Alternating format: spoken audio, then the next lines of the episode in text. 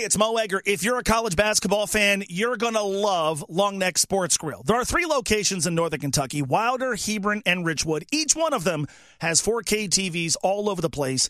And at Longnecks, the sound is on for every big game. Plus, no place has a better beer selection, and the menu at Longnecks is awesome, but you've got to try their wings. No matter who your team is, you'll find them at Longnecks. This college basketball season, swing by Long Neck Sports Grill. Stay late, come often. All right, 25 minutes away from 6. This is ESPN 1530 on Mo Egger. The Xavier Musketeers are back in the NCAA tournament for the first time in five years runners up in the uh, Big East tournament, uh, falling to Marquette on a Saturday, but earning a three seed in the NCAA tournament. The Musketeers will take on Kennesaw State on Friday afternoon. It has uh, been a pleasure all season long to uh, check in on a, uh, I guess, a somewhat regular basis with the uh, head coach of the Musketeers, Sean Miller, who's uh, given us a few minutes this afternoon. I-, I can't imagine how busy you are, so I appreciate the time, Coach. How are you? Great, Mo. Yeah, no, love love talking with you, and glad to have, glad to be on. Uh, go back to to when you first started in coaching, and things are a lot less digital, and you're on a staff where you find out maybe even when you're a head coach as well, and you you find out where you're going to go and who you're going to play. Now you've got to scramble, and you got to watch VHS tapes and. I don't know, steal tapes from opposing programs, that sort of stuff to scout, as opposed to now where every game is available everything is is at the the you know the tips of your fingers. You can probably break down Kennesaw State to degrees that I can't even fathom. What is it like now versus when you started during a time like this when you're you're scheduling for an opponent that you didn't know until about six thirty yesterday afternoon? You know, I'm going to give you a great story. Uh, in 1995, I was an assistant at Miami of Ohio with uh, both Charlie Coles and Thad Matta. Thad and I shared an office uh, we, believe it or not, got an at-large bid uh, from the Mid American Conference. Beat, Ariz- great team. beat Arizona. Yeah, and ironically, Arizona was the team that we drew. uh, Damon Stoudemire was on that team, and obviously, me being at Arizona for 12 years, I've talked about it with everyone, including Lute Olson. And you think about it, they were, uh, I think, a two seed. All right, they flew all the way to Ohio played in UD Arena, right? Played a 12 noon tip off, West Coast, that would be 9 a.m. their time, and played us, who had already played a game at UD Arena that year, and we drove we drove 30 minutes to the game. wow. So, but anyway, to answer your question, Thad and I got VHS tapes. That's what you would have done, and him and I probably drank however many beers, stayed up to maybe four or five in the morning, having the time of our lives we sat in the uh, players' locker room on watching a TV and just plopped in, you know, videotape after videotape, trying to steal clips and times, and and uh, it was a much much harder, definitely a much longer process. But you know what what takes these guys in essence 30 minutes today, it may have taken us four hours, especially when two coaches are doing it. We didn't have any help. So, but we did that scout together. And I remember saying, you know, Thad, we just did all that. We're going to drive to this game and they're going to beat us by 20. and uh, nope. He said, nope. I'm telling you, I have a feeling. And sure enough, uh, we won it, which was an amazing game. I mean, even all the tournaments that I've been in, player, assistant, head coach, that's one that's near the top, uh, just in terms of the euphoric feeling you feel with that much hard work and watching guys from, you know, Miami of Ohio beat Arizona. But I'm going to tell you, think about the advantages we had. It was, really crazy. so, so you're telling me that the key to compiling the tape and having it ready for the coaches is to stay up all night drinking beer? Because if so, I could join your staff because I'm good at that. Back then, that's what you did. You asked me the question. I gave.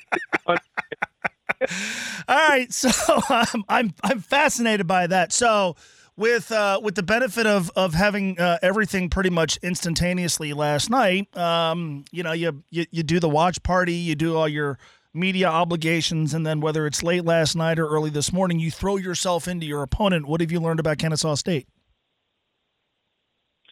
Well, Kennesaw State is a version of a number of teams that we've competed against this year, particularly in the Big East. They pride themselves with their pressure man to man defense. They lead their respective conference in steals and forcing turnovers. On offense, they live at the free throw line. They drive the ball, and uh, they shoot a good percentage from three. They don't shoot a lot of them, and although they get to the free throw line a lot, you know, so far throughout this season, they've not shot a good percentage from the line. But I think that goes back to they are a defensive first, hard playing, connected group uh, on that side of the ball. They remind me of Seton Hall, you know, Marquette a little bit on defense, and uh, a lot of the teams we played in the non-conference. So, as you know, we have great confidence in ourselves because of the schedule we've played and the amount of teams and pressure that we've been up against all season long, and we're going to rely on that experience on Friday. Yeah, I mean, it, it, we talked about it. it. it. felt to me like who you played and how you played in November and December dramatically prepared you from what you faced in January, February, and March. And I've got to think that carries over not just to Friday, but hopefully beyond. For sure. And I'm really uh, grateful that we're able to play on Friday instead of Thursday. Sometimes when you get to that championship game, especially in a conference like the Big East, your team can get beat up and and you know, and all I give Marquette a ton of respect. They're a very very good team, and they play extremely hard, and they're playing their best basketball of the year right now. They beat us on Saturday, but we also just ran out of gas, Mo. I mean, I, I knew it midway through the first half. You know, we don't have a deep group playing three games in three days in early March.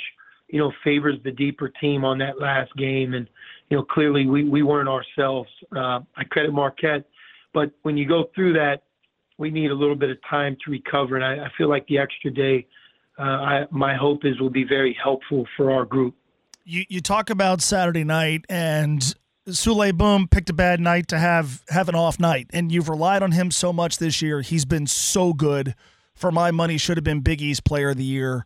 Obviously, a first team All Conference guy do, do you do you pull him aside and go, look, forget about it, mentally burn the tape? H- how do you handle for a guy who's been so good this year, him having a, a performance like he had against Marquette?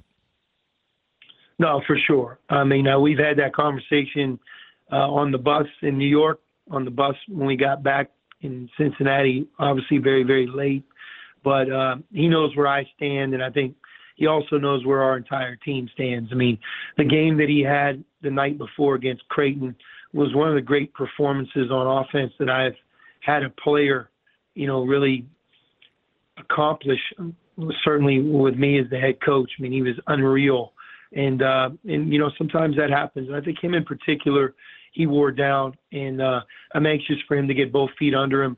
Just checking in with him today and uh, in our meetings you know, I think our entire team is fresher and really, really excited for the tournament. Look, I'm so happy for our team. We got a great group of guys, Mo. I mean, you followed them from your vantage point. They've been through a lot.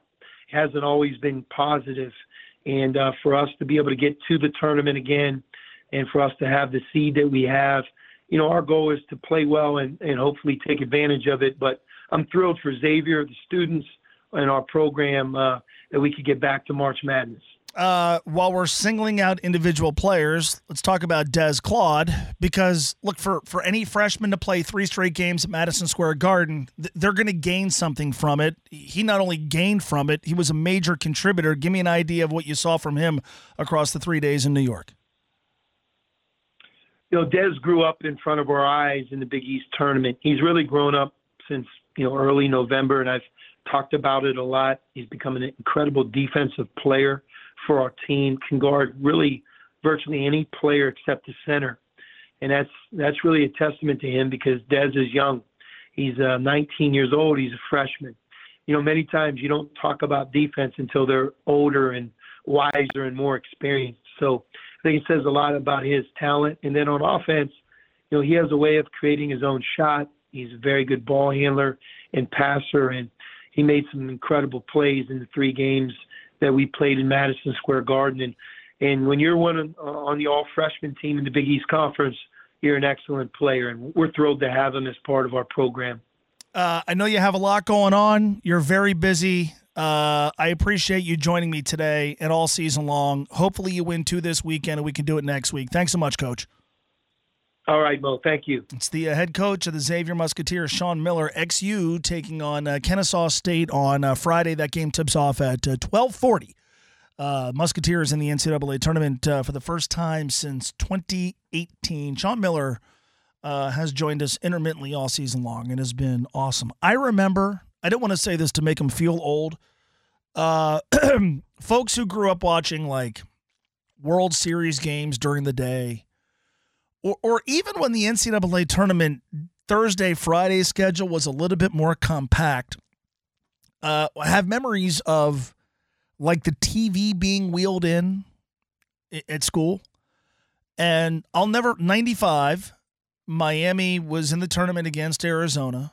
Arizona had had some recent first round flops uh, and then won it two years later. I was in the 12th grade Scott High School, and I cannot remember the teacher's name, but he was uh, it, it was it was media. It was like what we did like a fake TV news show every day. It was just I was I mean it was class was fine. I was embarrassing. If those tapes exist, I would you could blackmail me with them. But anyway, I'll never forget uh, this. I had never been in a class where the TV got wheeled in to watch a sporting event. The only thing we ever got to watch on TV growing up when I was a kid were space shuttle launches.